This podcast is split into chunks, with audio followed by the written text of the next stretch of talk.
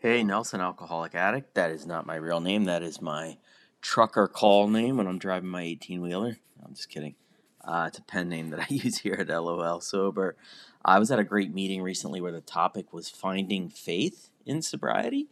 Uh, and someone shared the old slogan that the opposite of fear is faith. Uh, and I found myself nodding along because I do find that when my faith is strong, my fear is not. And when my fear is strong, I'm usually struggling with faith. Usually I can have one or the other, not both. I can't be fearful and faithful at the same time. I either trust the universe or I don't.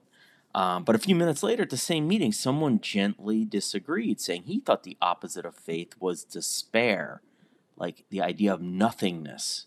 That on one end is faith and one end is despair and nothingness. His point was that you can be faithful and get scared in this world. So, so technically, you could feel both, and I guess that's true if you're very faithful and you go swimming in an ocean and sharks start chasing you, like you're gonna swim like crazy, right? Um, but you know, so I don't know if I agree with that, but maybe it's more true than I originally thought when he first said it. And he made the point, though, that you can't have faith and also have despair, and I, that's probably true. He said when he thinks he thinks that when you feel despair in the world, it means you probably don't have enough faith. And so his opinion was that despair is the opposite of faith. I found myself nodding along again because he made some good points. I like listening to him talk about it and think about it. And I didn't think that on a spectrum with faith at one end, that despair would be the polar opposite, but his rationale was interesting, and I always try to be open minded about the whole faith thing. And then someone else jumped in and gently disagreed with um, both fear and despair as the opposites of faith. And he said he thought the opposite of faith is certainty. And his point was that when you are absolutely certain of anything, you squeeze out the possibility of faith. You're saying you know, or that this is the answer with no wiggle room. And he said something that I've always believed ever since somebody said it to me, which is that one of the most valuable phrases in life is I don't know. And yet I'm often afraid to say that because I want you to think I'm smart and I have all the answers. And I want to believe that about myself too. So I, I hesitate sometimes to say I don't know. And I think what I like the most about envision, envisioning faith at one end of the spectrum and certainty at the other is that that gives me a reassuring feeling about faith. I like being around people who have strong faith but also lots of questions because I'm not sure faith in anything can ever be said with 100% absolute certainty. Um, some of the people who have turned me off the most over the years are those who say that their religion is the only answer, their God is the only God, and that there's a book that was written 2,000 years ago, or 5,000 years ago, or 800 years ago, and that that should be your handbook and your only handbook on how to live.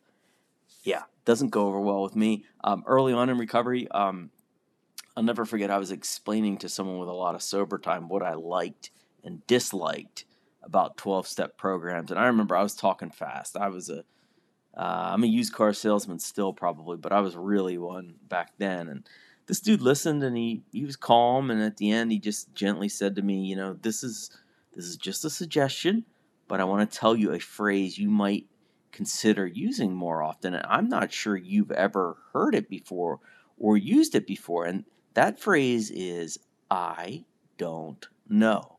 You should try thinking that and saying that more often than you do. I was offended by it for 10 seconds, but uh, we laughed and I accepted. I'm, he made his point. It was a good one.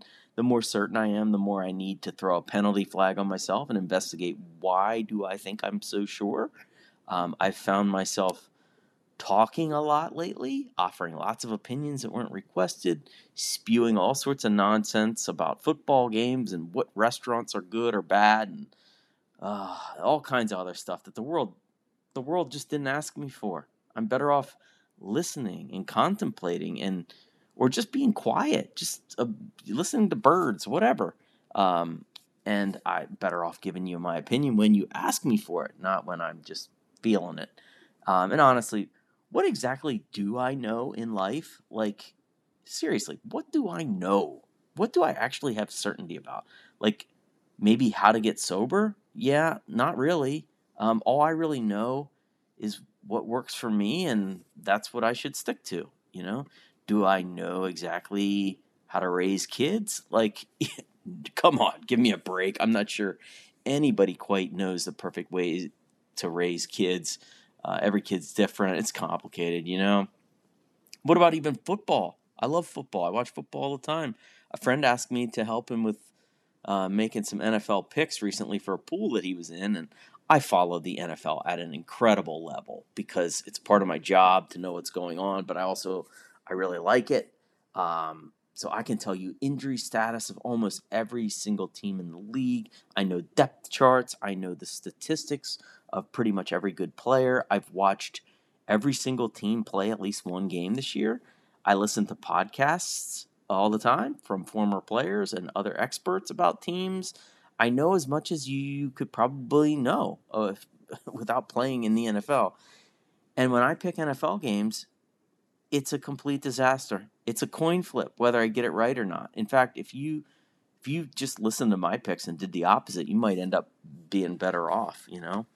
So a, a conversation that ends about faith that ends with discussing NFL picks might sound silly, but I think it's quite powerful because um, whether it's football or religion or faith or the best gas station on the East Coast, uh, it's a reminder to me that the things I think I know inside and out, I'm still better off starting from a place of uncertainty, which is the opposite of certainty, which I now think might be in the conversation for being the opposite of faith. So thank you so much for letting me share.